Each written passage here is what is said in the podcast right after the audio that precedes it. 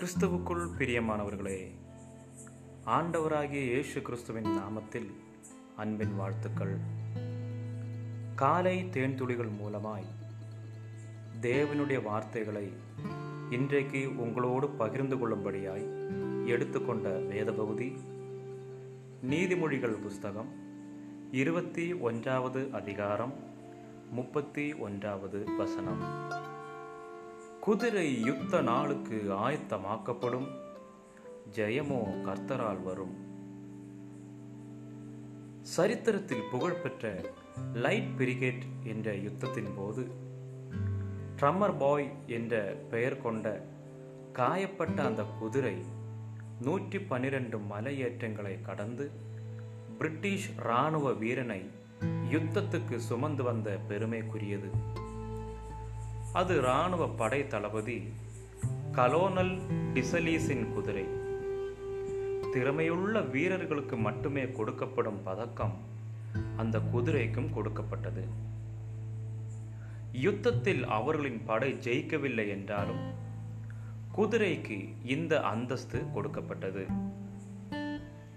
British இராணுவ வரலாற்றில் ஒரு குதிரைக்கு கிடைத்த அந்த அந்தஸ்து சர்ச்சையை கிளப்பினாலும் இன்றும் கொண்டாடப்படுகிறது. இந்த சர்ச்சை பழம்பெரும் நீதிமொழியை நமக்கு நினைவுபடுத்துகிறது. குதிரை யுத்த நாளுக்கு ஆயத்தமாக்கப்படும். ஜெயமோ கர்த்தரால் வரும் என்று நீதிமொழிகள் இருபத்தி ஒன்று முப்பத்தி ஒன்றில் வாசிக்கிறோம். வேதாகமம் இந்த கொள்கையை மிக தெளிவாய் உறுதிப்படுத்துகிறது. உங்களுக்காக உங்கள் சத்துருக்களோடு யுத்தம் பண்ணவும் உங்களை ரட்சிக்கவும் உங்களோடு கூட போகிறவர் உங்கள் தேவனாகிய கர்த்தர் என்று உபாகமம் இருபதாவது அதிகாரம் நான்காவது வசனத்திலே வாசிக்கலாம். மரணத்தின் பிடியிலிருந்தும் நம்முடைய கர்த்தராகிய இயேசு கிறிஸ்துவினாலே நமக்கு ஜெயங்கொடுக்கிற தேவனுக்கு ஸ்தோத்திரம் என்று பவுல் கூறுகிறார். இந்த உண்மையை அறிந்தவர்களாய் வாழ்க்கையின் கடினமான சவால்களை சந்திக்க நம்முடைய ஆயத்தங்களில் தொடர்ந்து ஈடுபடுவோம். ஒரு ஊழியத்தை துவங்குவதற்கு அதை குறித்ததான படிப்பும் உழைப்பும் அதிகமான ஜெபமும் அவசியமாயிருக்கிறது. ஒரு அழகான ஓவியத்தை உருவாக்குவதற்கு தேவையான திறமையை வளர்த்துக் கொள்வது அவசியம். மலையின் உச்சியை அடைவதற்கு தேவையான கருவிகளை ஆயத்தப்படுத்துவது அவசியம். அதோடு நம்மை பலப்படுத்திக் கொள்வதும் மிக அவசியம்.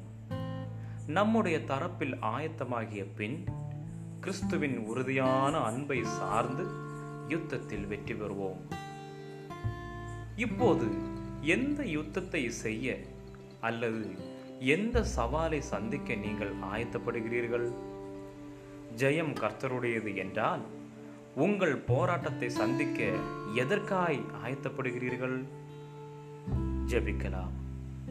அன்புள்ள பரமபிதாவே வாழ்க்கையின் கடினமான போராட்டங்களை நான் சந்திக்கும் போது நீர் ஜெயம் எடுக்கும்படி என் உள்ளத்தை ஆயத்தப்படுத்த எனக்கு உதவி செய்யும்.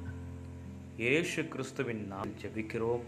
எங்கள் ஜீவனுள்ள நல்ல பிதாவே ஆமேன். Amen God bless you all